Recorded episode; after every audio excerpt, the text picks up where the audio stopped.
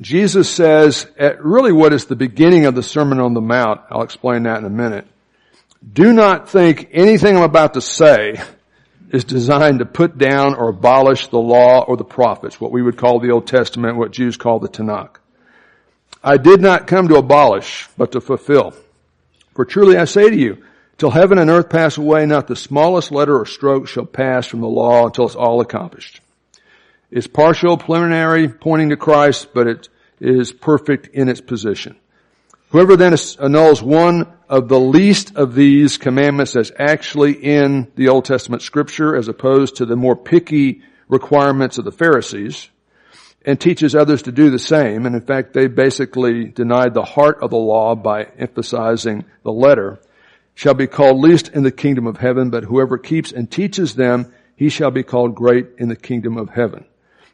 For I say to you, and here's the theological purpose of the Sermon on the Mount, unless your righteousness surpasses that of the scribes and the Pharisees, the most religiously righteous people in all of world history, I'm convinced, were Jewish scribes and Pharisees in the first century, and that kind of human righteousness is not going to get you in to the kingdom of heaven. Now, we come to letter M in our Life of Christ A through Z system, and uh, Connor, I'm going to put you to work here this is letter M. So I'm going to talk about M occasionally, and when we when we do that, I want you to stand up and kind of hold that letter up, so they're going to remember what letter we're on. And M stands for marvelous messages, and that works in tandem with N, nature neutralized, because during the great Galilean ministry, Jesus is getting the word out as widely as possible to the Jewish nations who have, Jewish nation that has the Old Testament scripture. Messiah's on the ground, and he's going to present the kingdom of God and present himself as the issue and issuer of eternal life and validate his claims by doing incredible miracles. So we're going to enter into a large phase of the ministry and much of what he said is in whole or in part what you read in Matthew 5, 6, and 7. Jesus did not teach this information one time. This is way too good. This was, for lack of a better term, this is Jesus' stump speech for the Galilean ministry. Okay? So these are themes that he will repeat. Now you may have noticed our call to worship today was chapter 5 verses 13 through 16. And we will look at those verses in two weeks, Lord willing. Uh, next week, James will speak from Mark 6. I'm going to be in Beaumont taking part in my sister's wedding. But Lord willing, on the 23rd, two weeks from today, we'll uh, deal with what the Lord says in that call to worship passage, verses 13 through 16, as we actually look at chapter 6 and show you how those concepts in those two sections fit together. Uh, but today we want to look at, and we're going to spend three weeks surveying the Sermon on the Mount, Lord willing. We're going to look at the most unreligious thing anyone has ever said. I mean, you know, Phil, if this was a trick question, who said the most unreligious thing anyone's ever said? You might say Nietzsche, right? Or Stalin, or uh, who else? Pol Pot, somebody, Saddam Hussein. Jesus Christ said the most unreligious thing anyone's ever said. I say to you, unless your righteousness is better than the best religious righteousness, lowercase r, that human beings can crank out, you're not going to go to heaven. So we're going to look at the most unreligious thing anyone has ever said today in verses 17 through 20. But first let's uh, pray that we'll be teachable to God's word, that this will be about the teaching and not the teacher, right? The message and not the mess behind the pulpit. And also, as is our custom, and we're happy to do it, let's pray for our military, our peace officers, and our firefighters. And uh, Wolf, would you uh, lead us in opening prayer in that direction? Wolfgang? Amen. We like to warm up our capacity for abstract thinking, right, Anthony, before we dive into the text. So this is an oldie but a goldie, but I, I really like this one myself. It doesn't guarantee you're going to like it, but uh, you know, as as Goliath is standing in the field of battle, seeing this young shepherd, Jewish shepherd, come out, a lot of things crossed his mind. I mean, like hundreds of things crossed his mind. But I'm not going to waste your valuable time going through all, all of them. Uh, but what I have done is I spent much of my valuable time coming up with the top seven things that crossed Goliath's mind just before David loaded his slingshot. Okay, Abby, ready? Number seven. Donald Trump would have a better chance against Hillary Clinton than this punk has against me. He thought that. Not a lot, not real funny, you know, but, uh, the Philistine powerhouse, that'd be Goliath, versus the Semitic shrimp, my agent will never be able to sell this to HBO. That's another thing that was going through his mind. Is this working, David? Turn up the microphone. It's funny, but for a shepherd, this kid doesn't sweat much.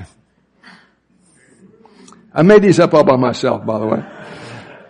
After I put this midget in its place, I'm going to Disney World.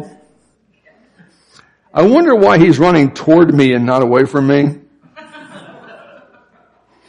It's sad, but this whole thing will take about three seconds and then nobody will even remember it ever happened. And here we are 3,000 years later talking about it. Isn't that interesting? And the final thing going through Goliath's mind, a kid put that rock down before someone gets hurt. Okay. Same song, second verse. Uh, we're in the process, thanks to the goodness of Wendy Power's heart, of updating our church directory and trying to get as much information about who you people are as is legal under U.S. federal law. And uh, uh, I want, if you didn't get a chance to do this last week, look at this information, find yourself. If we left you off, write your name down. I think we left too many people off. If you need to add something or correct a phone number or the address is wrong, please correct it. But even if you don't correct anything, if you look at it, circle it so we know you looked at it. Okay? Now last week we started here. This week, so that everybody will feel treated fairly, we're going to start on this, this, uh, this part of the uh, auditorium. All the way back, back there, through the middle, over there, back there. Danny, you're in charge of this after they're done, okay? Because it's going to end up with you. Okay, so we're going to multitask again today. I think you can do that. We're going through the life of Christ A through Z. What letter are we looking at? Stand up, Connor. Hold it up. Hold it up proudly above your head. Smile. Hold the top of it, not the bottom of it. it yeah, there we go. Now turn, turn to your left. Everybody see that? Okay. Letter M, which stands for marvelous messages. And he would have preached hundreds of messages, but the essence of what he's saying, and whole or part, is basically the Sermon on the Mount. So these are real events, real people, uh, real places, and let's walk through the life of Christ A through Z as review. A stands for um, angels announce the supernormal. They're too old to have children. Uh, conception of John the Baptist, and he wasn't a Baptist, was he? He was a Jew. Whoop! Don't do that. Talking about technical difficulties. Yeah. Okay. And that's A prime. Uh, A two prime would be angelic announcements to Mary and months later to Joseph about the supernatural class A miracle virgin conception of Jesus that happened in Nazareth. That's A. B stands for birth in Bethlehem. C stands for carpentry career. Tekton means a skilled worker in wood or stone. That's what Jesus did from age 12 through about 30, Luke says. Only three years preaching. Well, I wouldn't have organized his ministry like that, but God is always perfect and he does things differently than we might think he would do. The ministry proper starts with D and E. D stands for dove descends at the baptism of Jesus. The righteousness of Jesus is declared there by the voice of God the Father. And then immediately Jesus goes one on one with our chief spiritual foe. Lucifer is a real being. He's not imaginary, but he can only be one place at one time. He's super intelligent, super malicious. And at that point in time, he was in the Judean wilderness interacting with Jesus. And in his interaction with the great spiritual foe, the last Adam, was not just declared righteous, he demonstrated his righteousness. So he is fully qualified to be the sin bearer because he has none. F, right after Jesus interacts with Lucifer, the temptations, he goes back to where John the Baptist is preaching, and John says, that's the Lamb of God who takes away the sin of the world. On two separate days, some of his disciples who were looking for the Messiah, Jesus, but didn't know who he was, start to follow him. F stands for first followers. John, Andrew, Peter, Philip, and Nathaniel were the first five followers. G stands for great guests at the wedding feast. Jesus turns water into wine to keep the wedding reception going. That's his first miracle. H, first Passover in his ministries, 30 AD, Jesus goes back to Jerusalem, uh, to celebrate the Passover, and H stands for harsh house cleaning. After 2,000 years of organized prophecies to get the Jewish nation for the Messiah, the religious system is corrupt. The folks are in it for the money. There are a lot of sincere worshipers there looking for the Messiah. You always have that. You can have corrupt uh, bureaucracies and very well-meaning people, including in religious bureaucracies, including in some of the denominations have gone so far left they don't believe anything worth believing. You're still going to have sincere people in the pews quite often. But harsh house cleaning, Jesus says, I do not accept the status quo. It's, it's not what God wants. And He cleanses the temple at the beginning of His ministry. Uh, letter I, while he's in Jerusalem, he has an incredible interview with the most famous Jewish teacher of his day. His name is Nicodemus. He's uh, trying to earn his way by being a good Jew to heaven, uh, but he has his doubts he's good enough. And Jesus says, "Hey, you got to be born again. It's not about keeping rules. It's about entering into a relationship with me through faith." Harsh house cleaning. No one's so good they don't need salvation through faith in Christ. I stand, or J stands for jive talking at Jacob's well. We go from one person to the polar opposite kind of person, a very irreligious, immoral person, and Jesus offers the woman at the well eternal life, living water, if she'll ask him for it in faith. So no one is so bad they can't have eternal life through faith in Christ. That's letter J.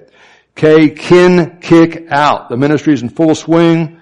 Uh, there's a big buzz about Jesus. He goes back to his hometown where he'd been a tekton for 18 years, and he reads the as the lay uh, honored layperson there. He's asked to read the scripture. The bookmark in the scroll just happens to be Isaiah 61 and it reads something like this in English, the Spirit of the Lord is upon me because He's anointed me to preach the gospel to the poor. And Jesus would have given that kind of inflection to it.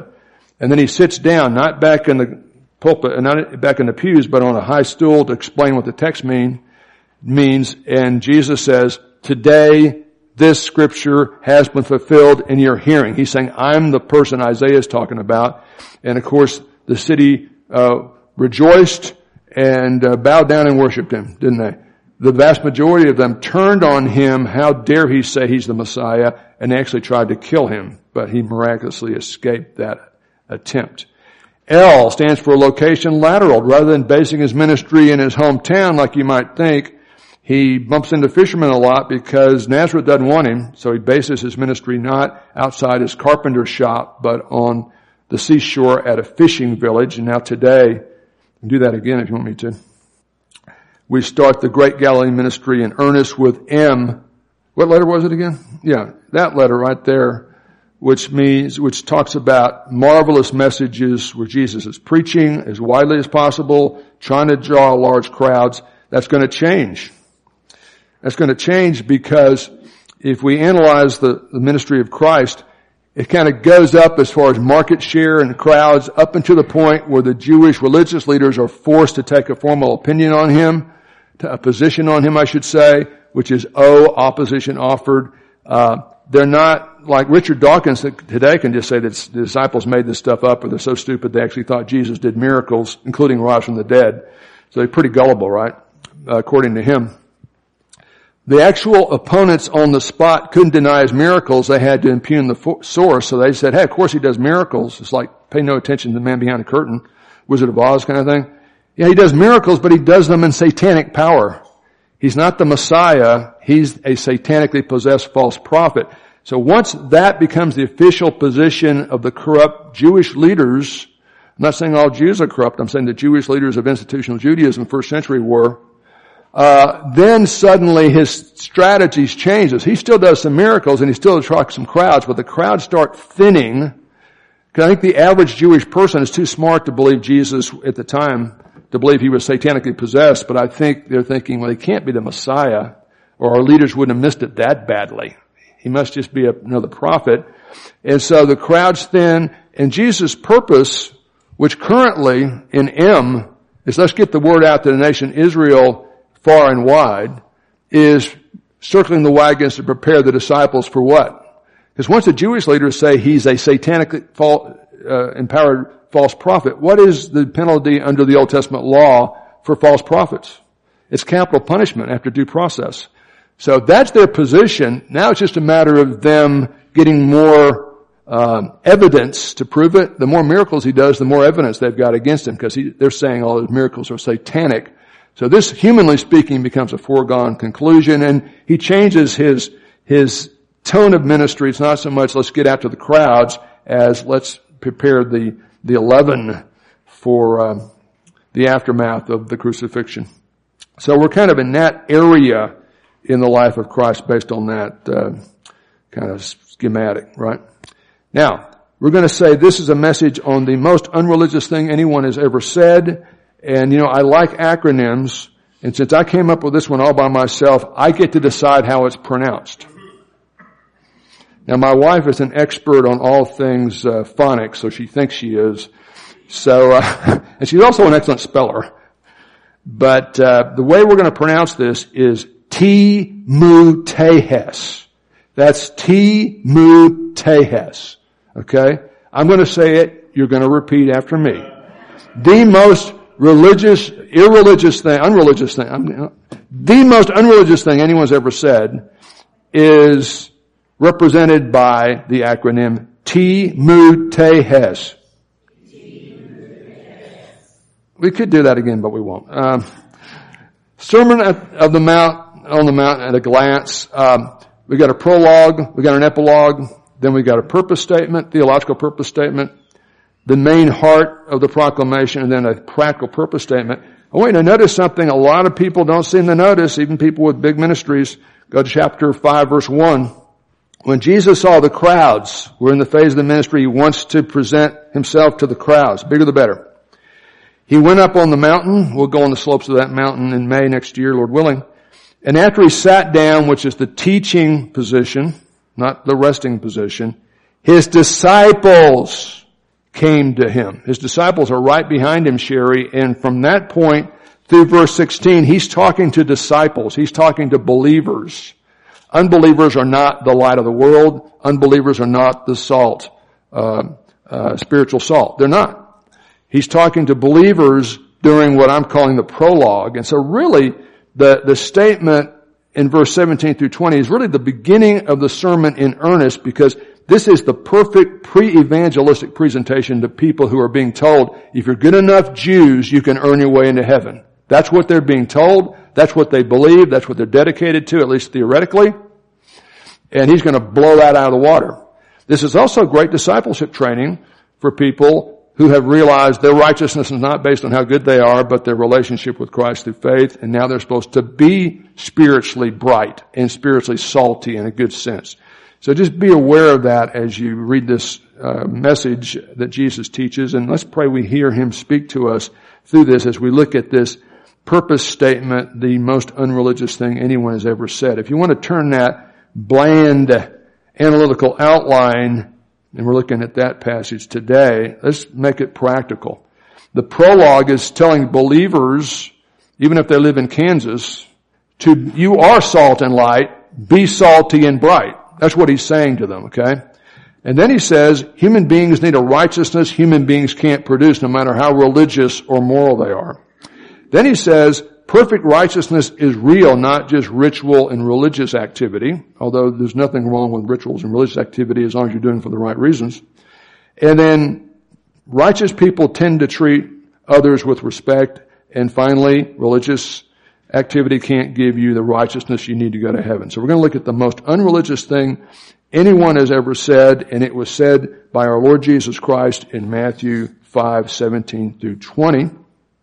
Four verses break down into two parts. First, the context for Timu Tehes, and then we're going to see the content in verse 20. Look at verse 17. We're going to look at the context for this amazing statement in verse 20. Verse 17, Jesus says, Do not think I came to abolish law and the prophets.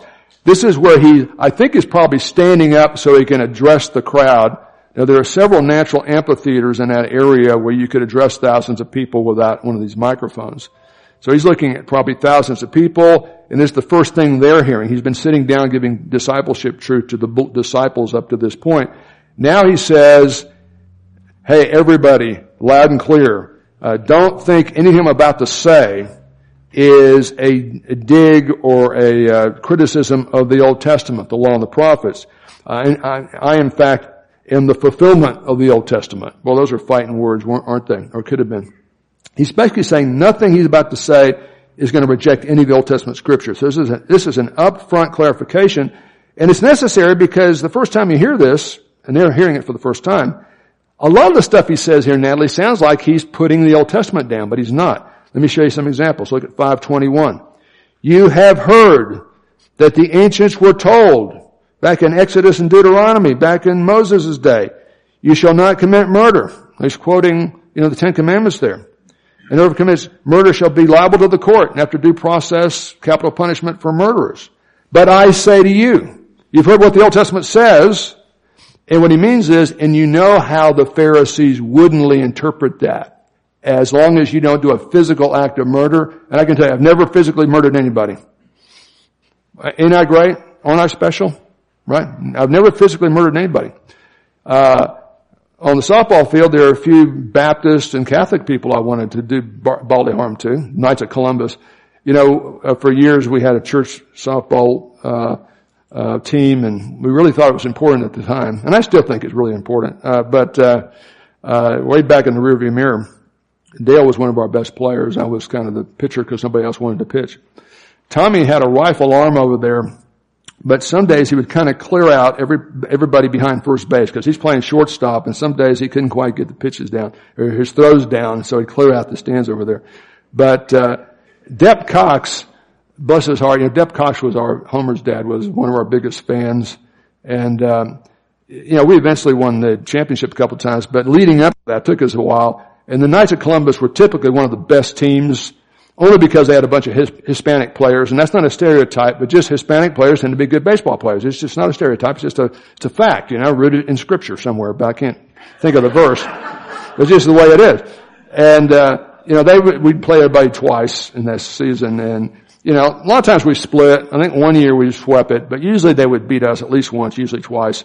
And every time we'd play them and they'd beat us, he would, he would walk up to me and say, because they were called the Knights of Columbus. We had, you know, uh, Bethel Assembly of God, uh, First Baptist, Emmanuel Baptist, uh, all the churches. This is a church league. But they call themselves the Knights of Columbus, which is a, which it technically isn't a church, but it's related to Catholic Church, right?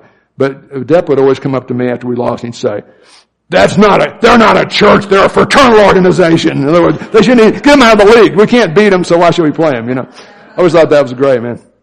But, uh, yeah. So, uh, let's keep going here. Look at 527. Jesus is saying, don't think I'm saying anything bad about the Old Testament. I'm talking about the Pharisees misapplying it and saying it's just physical murder you gotta worry about. I say to you that if you hate people, you're doing character assassination, gossip, slander, or you just hold grudges and you're implacable, that's the same thing. That's really the intent of that commandment. Not just to keep people from committing acts of physical murder, even though you're not supposed to do that. That's on the don't list. But it's holding a grudge, being implacable. You always keep the bridge open on your side. If you can't be gracious to folks, I mean, think about how much gracious, how gracious Christ has been with you. You gotta keep those, and you know, over the years, I've seen people that I thought just hated me, could not possibly relate to me at all, become dear friends. You know, it happens. You know, it's, it's a great thing. Uh, but you don't close your side of the bridge. Look at verse 27. You have heard it was said you should not commit adultery. That's straight from Exodus. That's straight from Deuteronomy. That's straight from the Old Testament. Uh, but I say to you, it almost sounds like he's saying maybe that's okay. It's not just physical acts of adultery. That's what the Pharisees prided themselves about. They didn't physically uh, run around their wives. Everyone who looks at a woman with lust, I think there's a difference between appreciating beauty and appropriating somebody else's body so I don't think you have to be this androgynous freak that doesn't notice pretty girls, you know. But uh, I think he's talking about the real meaning, the real intent. Let me tell you how the Pharisees limit this and distort it. I'm saying to you, you're not perfectly righteous because even if you haven't physically, normal men have done this a time or two or multiple times. It's just kind of the way we tend to be wired, which isn't an excuse but is an explanation. Verse 31, chapter 5. It was said in Deuteronomy 24, whoever sends his wife away, just fill out the paperwork and you're good. Um, Jewish men, based on the rabbinical understanding uh, of the day, could divorce their wife for any reason, including burning the food at a, at a meal. That, that, was specifically in the Targum. Uh, because Jesus says, I say to you that everyone who divorces except for unchastity, that's the word porneia, lines up with the Deuteronomy 24, erwit dabar, which is a general term for gross moral impurity. Moikeia is the word adultery, that's a more specific word, but I think there's a lot of things that can cause somebody to morally uh, blow up a marriage. And this obviously doesn't mean one time and a person's totally repentant and they want to make it right and it's horrible it happened, but they want to fix it. This is, I think, deliberate. Uh, I think of physical abuse. Uh, you know, we we talk about uh, abusive husbands, but 15% of all domestic violence is done by the wife on the husband. It, it happens both ways. But I would think of a abusive husband, you know, he gets high or drunk and wails on his wife and his kids. And uh, of course he's going to be so sad about it and apologize, but it's going to happen again and again. You get in this cycle and in this cycle that doesn't stop, you got to do something uh, drastic, including just like one person can total a car, one person can total a marriage. But it's not just about you burn the toast and there's a cuter girl down the street, so I'm going to fill out the paperwork right. That's what he's saying there. Verse 33, you've heard that the ancients were told. Verse 33 of chapter 5, uh, you shall not make false vows. You shall fulfill your vows to the Lord. That's in Leviticus. Uh, and the Pharisees had these formal, uh, formulaic, for, uh, formal, formulaic sayings when they were making promises to one another. And sometimes it's like crossing your fingers behind your back. When we grew up, if you told somebody something, I'll see you tomorrow, or I'll give you that $10 that tomorrow I owe you. If you had your fingers crossed behind your back, you didn't have to do it. They don't do that anymore. But Jesus says, look, the point of that command wasn't just that you use certain kinds of oaths that are more or less binding. Just let your yes be yes and your no be no. I mean, do what you, say what you mean and mean what you say kind of thing, right? Verse 38, you've heard that it was said an eye for an eye and a tooth for a tooth, which actually restricted criminal punishment in the ancient Near East, uh, depending on how poor you were or how disenfranchised, any minor offense could be capital crime. The Old Testament law limited the extent after due process of what could be enacted on an offender based on the level and the violence level of the actual crime. And that was uh, intended not just, the heart of it wasn't just for um, criminal offenses, but I say to you, don't resist an evil person. This isn't talking about somebody who's trying to rape your wife. This is talking about somebody who's just rude, crude, and nasty and not very friendly Whoever slaps you on the right cheek, which was not an assault, but was a personal insult, that's the way they operated in that day, turn the other cheek. Don't give up on a person just because they're rude, crude, nasty one time. If anyone wants to sue you, uh, what I like is he says, if anybody forces you to go one mile, go with him two. The Romans who occupied the region had a law that forced Jewish civilian men to carry the Roman soldiers' pack for one mile. That was the law. And Jesus is saying, hey, if a Roman soldier says, I impress you to carry my pack, and you're under obligation under the Roman law, which you're supposed to submit to, to carry it one mile, he says carry, carry it two. Be twice as gracious as you should be. He doesn't say carry it all the way to Rome and give up your family and your obligations. He didn't say that. There are boundaries there. But my point is, verse 17, don't think when I'm telling you what the Old Testament law really means, I'm digging at the Old Testament law. I'm telling you the way the Pharisees have designed this woodenly and just externally as a ladder where they think they can climb to heaven and they're trying to convince you that. It ain't gonna work. Look at verse 18. For truly I say to you, until heaven and earth pass away, not the smallest letter or stroke shall pass from the law until it's all accomplished. The Old Testament scriptures are propositional truth given by the living God they're gnomic in their purpose. Uh, many of you have seen this before, but you know, the Bible's a big book, only has two parts though. First part of the Bible is called the Old Testament, or the Tanakh, the Jews call it, the law the writings and the prophets. The second part of the Bible is called what? New Testament, right? Old Testament's written before Christ. It's partial preliminary pointing to the coming of the Lamb of God. The New Testament's written by eyewitnesses like Luke, uh, writing during the generation of the immediate aftermath of the death, resurrection of Christ. One major premise in the Old Testament. What is it, Anthony? What's the premise of the Old Testament? Use the visual aid if you need to. Yeah. And every, have you, listen, none of the so-called Old Testament heroes would be people you'd want to teach Sunday school here. Have you read about Judah? Read about Abraham? Read about David? Solomon? These people are slimy. I'm not kidding you, man. They all sin, they all die. What's the major promise of the Old Testament? God's going to send a lamb who's ultimately going to be a lion, right? What's the premise of the New Testament? Jesus of Nazareth is the promised Messiah. And what's the major promise? The big promise is Jesus is coming back and he's going to end history on God's terms. We're not in the best of all possible worlds. All we need is one less abortion, um, one less pornographic movie, one less drug deal. You got a better universe. This is the best universe possible with, uh, I think, morally viable creatures, including angels and, and humans. But it's not the best of all possible worlds. We're going to get to the best of all possible worlds. No cancer, no child molesters, no wars, no need for police or fire kind of thing.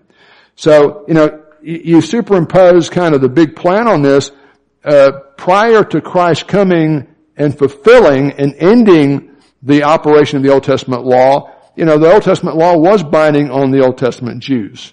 But it had to be understood correctly, and that's what he's doing here in this sermon, correctly interpreting it so you can get to the point.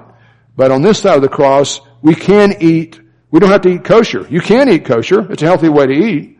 But yesterday, uh, I was celebrating Brittany and, and Matthew. We had some of the most delicious shrimp. If you didn't come, you blew it, man. You missed the shrimp. It was awesome. But under the Old Testament law, you can't eat shrimp, right? But what did God have to do for Peter to convince him in Acts 10 it's okay to eat shrimp? He had to lower all kinds of non-kosher food on a blanket and saying, what I've cleansed, don't call unclean anymore, right? So that's what we're doing here. Jesus is just saying, look, it's all good. Uh, look at verse 19. But the Old Testament law isn't about the, the letter, the externals. It's about an internal heart that of course doesn't commit acts of murder or physical acts of adultery because of the, the direction of the heart. Whoever then annuls one of the least of these commandments teaches others to do the same, which is what the Pharisees were doing. They hijacked biblical Judaism to come up with institutional Judaism. Uh, shall be called least in the kingdom, but whoever keeps and teaches them shall be called great in the kingdom. Wow. Uh, Jesus was really big on the scriptures. He makes a big deal about the wording, the specific wording in Matthew 22, 41 through 46. Uh, Jesus makes a big deal about the difference between a Hebrew word Yahweh and a Hebrew word Adonai in making an argument that he in fact is uh, God in the flesh. In John 8, he says true discipleship involves in abiding in his word. His word is the scripture. And look at Luke 24. I love this one. Look, look at Luke 24 verse 26. There are 24 chapters in Luke. So when you get to chapter 24, you're probably talking about the resurrection, right? Because that's the way the story ends. It doesn't really end, but that's where the gospels end, right? The resurrection and the ascension. But you know this story, uh, the day of the resurrection, probably early afternoon, Jesus, uh, bumps into two guys who are walking from Jerusalem to a city about seven or nine miles away, Emmaus, and they're not quite sure why God let the Messiah be crucified. They haven't heard about the resurrection. But look at verse 26. Uh, he's interacting with them and saying, haven't you heard that Jesus of Nazareth, we thought he was the Messiah, he's been crucified and, and now the disciples said the body's gone, we don't know where it is. Um, some of those who were with us went to the tomb and found it empty. Uh, but they didn't see him. And he says, let's go to verse 25 actually. Jesus says, O foolish man and slow of heart to believe all that's written in the prophets. Haven't you read Isaiah 53? Was it not necessary for the Lamb of God to suffer these things and then we're going to move to phase two? Take off the lamb robe and put on the kingly robe. And then look what Jesus does. He doesn't get out Reader's Digest, you know, he doesn't get out People magazine beginning with Moses, Genesis, Exodus, Leviticus, Numbers, Deuteronomy, and with all the prophets, he explained to them the things concerning him in all of the Old Testament scriptures. Wouldn't you like to have been there for that? Man, awesome. But he's using the scriptures. He's big on the scriptures. He acts like the scriptures are important, right? And they approached the village where they were going, and he acted as though he were going further, but they urged him saying, stay with us, for it's getting toward evening, and the day is now nearly over. So he went in to stay with them. And when he had reclined at table with them, he took the bread, blessed it, breaking it, began to give it to them. Um, let's see, yeah, where I want that. Yeah, keep going. Uh, then their eyes were opened. They recognized him. He vanished from their sight. And then they said to one another, were, were not our hearts burning within us when he was speaking to us on the road while he was explaining the scriptures? Okay? It's all about scripture, man. Jesus is big on the scriptures. Um, and a big part of this is open to us by the Dead Sea Scrolls. I mentioned in passing a couple of weeks ago that before we found the Dead Sea Scrolls, the earliest Hebrew copy of Isaiah we had was dated 1000 AD. Now, it's not as bad as it sounds because we had allusions from Jewish literature, Jewish literature to a lot of the Old Testament, and we had a translation called the Septuagint, which was the Greek translation of the Hebrew Old Testament done in about 250 BC. We had pretty early, much earlier copies of that. So that was a translation. But it, the prize of the Dead Sea Scrolls was a copy of the entire book of Isaiah, which has all those incredible specific prophecies about Jesus, carbon dated 150 BC. So you can't say, well, Christians changed the wording in 1000 AD because that's the earliest copy we've got, right? Uh, verse 19, you know this stuff like the Pharisees are doing by their picky rules and their cootie theory of spirituality and their salvation by merit you're not going to make it. You're going to be least in the eyes of the kingdom of heaven, right? So that's what he's saying there. And this is all a lead up to what he says in verse 20. Here's the content, right, of, uh, Timu Tehes, the content of the most unreligious thing anyone has ever said. Here it comes. For I say to you, and this is the first premise he makes in the Sermon on the Mount. I say to you, and that's plural. I say to all y'all, that unless your righteousness is better than the most righteous people who have ever lived in history based on religious rules and regulations and rituals, unless your righteousness surpasses that of the scribes and Pharisees, you will not enter the kingdom of heaven. Now that sounds odd to us, but it made perfect sense to the listeners because they knew the scribes and Pharisees were going to go to heaven because they were so religiously scrupulous and they followed the law to the letter, but that's all they did. Didn't have the heart. Uh, the law was never designed to be something that we could use to climb up to God. It's a mirror to show you desperately need a Savior. By the works of the law, no flesh will be justified in God's sight. But through the law comes the knowledge of how good you are.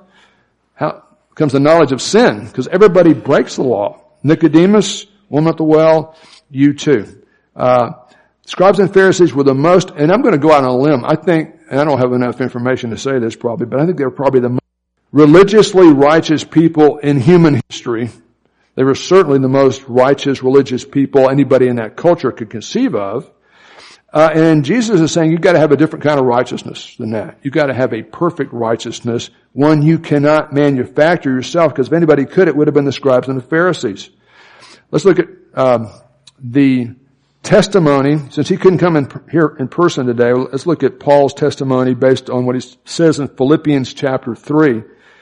Uh, this is such an important passage. It's amazing how few people cite this when we're talking about soteriology.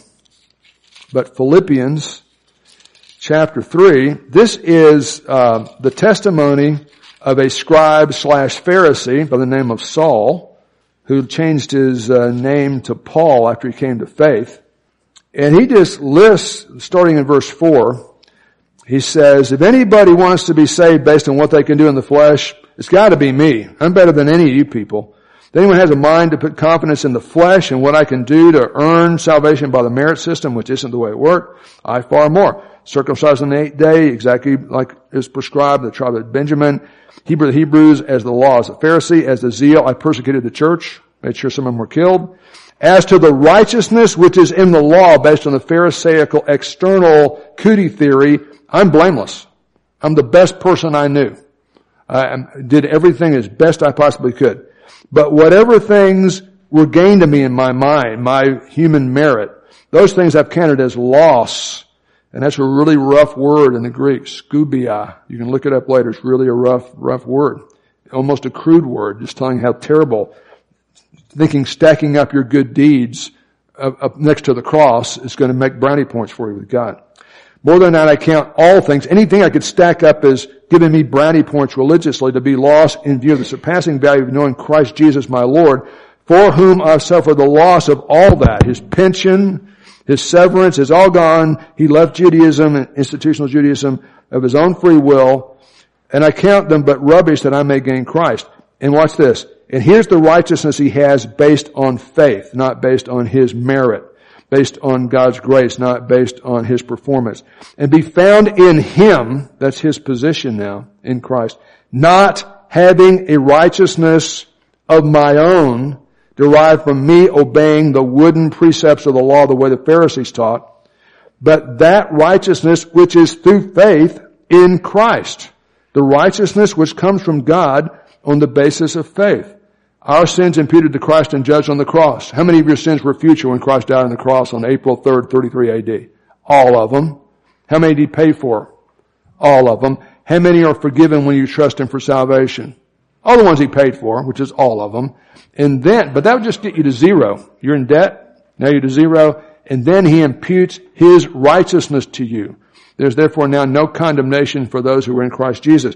Paul says, I don't have a righteousness based on how good I was. I have a righteousness that has been given to me, not derived through the law, but that which is through faith in Christ, the righteousness which comes from God on the basis of faith. What Jesus is doing, go back to Matthew 5, in Sermon on the Mount is saying, don't think you can earn this by being a good Jew or a good religious person. And when you analyze what it really means, you'll see you can't do this. You do not do this. Christians don't do this perfectly, much less unbelievers, right?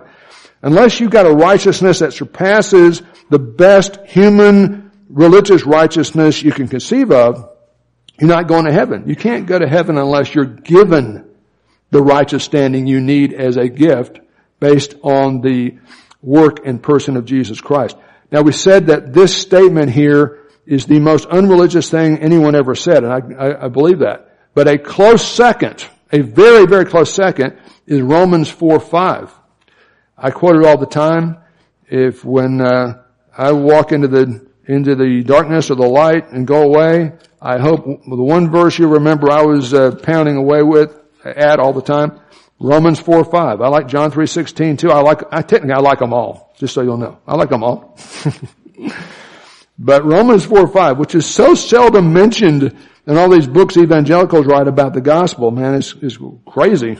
Because I think this is the second most unreligious thing anybody's ever said. Romans 4 5. But to the one who doesn't work, it's not about what you can do for God. It's about what God does for you, man. Forget about doing it. What exactly did the terrorist on the cross do to earn salvation? And this guy had broken all ten commandments. Jesus, remember me when you come in your kingdom? What does Jesus say? Man, I wish you'd talked to me last week. I mean, you gotta reform, man. You gotta change. He says, today you'll be with me. And this has got to be all of grace, all of the merit of Christ for that to happen. But the one who does not work but believes. Believing isn't a work. It's a rational act, but it's the empty hand that receives the merits of faith, Calvin said. In him who justifies the ungodly. Who's the person who justifies the ungodly? There's only one person. Let's say Jesus Christ, right Betty? That person's faith. Who's that person? The ungodly person who believes. That person's faith is credited as righteousness. Our sins imputed to him in judge on the cross. His righteousness imputed to us as our standing. Therefore, there is no condemnation for those who are in Christ. That's a legal position. There's a difference between your position legally and your experiential walk. When I'm walking in the Spirit, abiding in Christ, I reveal who I am. I'm shiny. I'm salty. Uh, it, it, lines up. When I sin, every time I sin, it only happens like twice a year. So I mean, you, you gotta watch, you gotta look because you'll miss it, right? Except when I say lies like that. I guess that's the third one. When I sin, and I do, ask my wife. She will. She's got extensive documentation and pictures. Uh, but she's she's very gracious. Um, I'm not salty. I'm not shiny. I'm concealing who I am, right? Uh, when I do that. But that's a position, and that's a position you can't generate on your own, right? Boom. Take this to heart. The most unreligious thing anyone's ever said was said by Mao Zedong, uh, you know, uh, Nietzsche, uh, Richard Dawkins, right? Sam Harris, the new atheists. They're not saying anything new. They just kind of have vilified us to extreme. It was said by Jesus Christ, and he said, being religious can't make you to heaven. No matter how good you are, you're not going to be good enough to go to heaven. This is so important. Human beings have a God-shaped hole in our hearts. We end up worshiping something or someone lowercase that we realize is fallible. intemporal, or something, someone that may be a figment of imagination, capital S, but it's transcendent. Uh, and yet at the same time, human beings, HB is a human being, intuitively assume connecting with God, whether you're a Buddhist, a Muslim, uh, or however you want to define it, is based on what we do, based on our merit, our performance, our lowercase r righteousness. But our Lord Jesus, who says the most unreligious thing anyone's ever said, blows that out of the water at the get-go in this sermon. And he basically says, uh, contrary to human opinion, salvation is not based on human merit expressed through rituals and religion. Salvation is not something uh, we must achieve. It's something that can be and must be received as based on the merits of Christ. You can, you know, all the religions say do, do, do, do, do, do, do. Only one religion says done. You know, which religion says done? That'd be Christianity. Christianity is all about what Christ has done. And guess what? When you trust Christ as Savior through faith, the ungodly trust Christ, you don't just get a get out of hell free card. You get a whole new capacity to be spiritually bright and spiritually salty. But do we do it perfectly? If we confess our sins, He's faithfully give us. Yeah, we still leak some oil. So that, that's, that's really important. So salvation is not something we achieve. It's something we must what? Receive. It's not based on what we do for Christ. It's not let's make a deal. I'll give you this, you give me eternal life. Yeah, that'd be, that'd be pretty cool. But it's not the way it works. We got nothing but to the one who does not work. Right? but believes. Believing is trusting in somebody else to do the work for you. Salvation is based on what Christ has done for us. I'll close with a, a great diagnostic question to ask people when you witness to them. Who gets the credit for your salvation? Uh, who or what are you trusting in to save you? Who does the work for your salvation? Let me suggest there are three basic approaches to this. Some people think you know, salvation is the ultimate DIY, do it yourself project. The average American thinks that's what Christianity teaches. We come together on Sundays all over this town because we think we keep the rules better than Joe Sixpack does. And he kind of resents the fact we think we're better than he is. And maybe sometimes we've given that impression, but shame on us if that's what we've said. The reason that uh, Ken Wanzer or uh, Dale Corbin or Jeff Skinner go to heaven was because of the merits of Jesus Christ received by the empty hand of faith. That's the only reason anybody goes to heaven, then or now. But a lot of Americans think um, that good people go to heaven, bad people go to hell. I've got a guy in my life that I see most six days a week when I go to the Simmons Center, who he's kind of a com- combination of the woman at the well and Nicodemus. Because, I mean, the woman at the well Nicodemus. Uh, he lived a very immoral life, and he's told me about a lot of these things, more detail than I really want to know when I'm on this elliptical trainer. But he, he goes into great detail about what he was. Now he's so old and feeble, he really can't do most of those things anymore. Anyways, it's easier, I think, for him not to do them. But he's told me all about. He feels like I'm a clergyman. He's got to confess his sins to me, you know. So he told me all about his checkered life.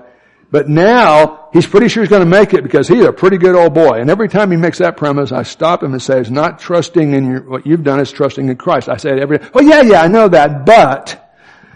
And so he's my uh, he's he's my current project right now, and he actually knows I'm a preacher, and he keeps coming back. So I'm, he must be crazy.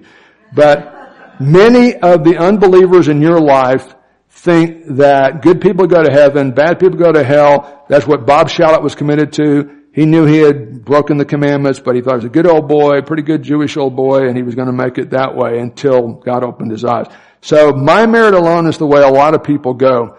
That's part of the broad road Jesus warns you about at the end of the sermon. It's not about being a debaucher. It's about being a self-impressed, uh, prideful Pharisee. Uh, a lot of groups say, well, Christ did something necessary, but it's not enough. Um, one group says we're saved by grace after all we can do, which really isn't grace. Uh, Jehovah's Witnesses basically say Jesus died on a stake, not a cross, but what he did allows us to have consciousness after death so we can earn salvation by keeping all the laws and the commandments of the Bible. That's their, that's their gospel, which is really bad news because nobody can do that. Most liberal Christians, uh, even the ones that just blatantly deny the atoning work of Christ, they don't believe in a substitutionary atonement, Let's say he died as a virtuous martyr. but to show us that if we will be willing to stand up to the man like he did and be a social reformer that stood up to the Roman and the corrupt Jewish authorities, and if we'll stand up against injustice like that and do the best we can, God's going to let us go to heaven based on what we've done. But what he did is necessary, what he taught us is necessary, his death is necessary in that sense, but it's not enough. And that waters down the blood of Christ. It cannot work. It will not work.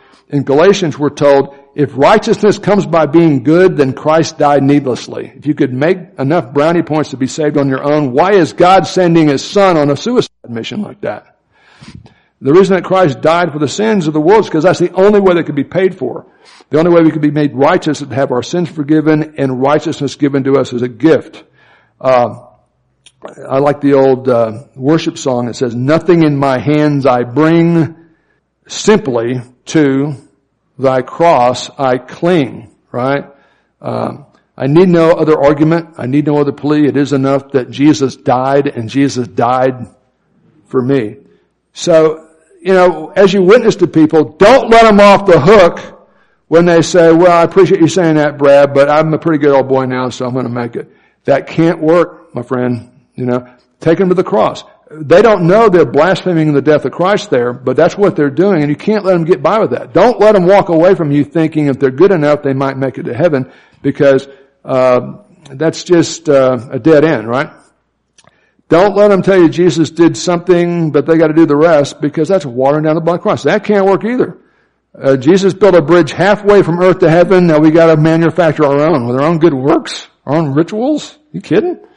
Um, faith in Christ alone. Uh, make sure that's what you leave people with, focusing on the person and work of Christ and calling them to receive Him based on who and what He is.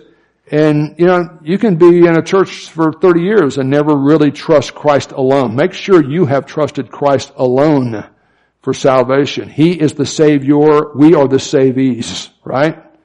That's the way it works. That's the only way it can work. Let's have a word of prayer. Father, it blows our minds that the most unreligious thing anyone has ever said was said by our Lord Jesus Christ. And uh, we have so many well-meaning, sincere, humanly virtuous persons who think all over this world and all over this nation and all over this city who think they can earn salvation by being good people or uh, good citizens and a good husband and a, a good worker or a good employer. And uh, wouldn't work for Nicodemus, can't work for anybody. And uh, I'd pray if anybody here has been kind of uh, thinking Jesus kind of helps them to be a good person, and that's really why they're going to go to heaven. Don't let them leave this place without trusting solely in the work of Jesus Christ alone for them, uh, daring to believe that He is fully sufficient because He paid our sin debt completely. Tetelestai paid in full. It is finished on the cross and rose again. So he's the one who can give life after death because he went through that door and came out the other end. And then as we witness to people, and it, it, may not be as explicit as me and my friend at Simmons Center, it may be more subtle, but help us not just to go through our little card that says, read this, read that, read, quote that verse. Let us just leave people with, what are you trusting in to get you to heaven? What, what, what, uh, are you depending on? uh, to save you. If it has anything to do with Christ as Savior. And so that's what uh, our Lord's saying here. Help us to realize that's the essential core message of saving faith and uh, help us to be ready and eager to share that with people. We pray in Christ's name. Amen.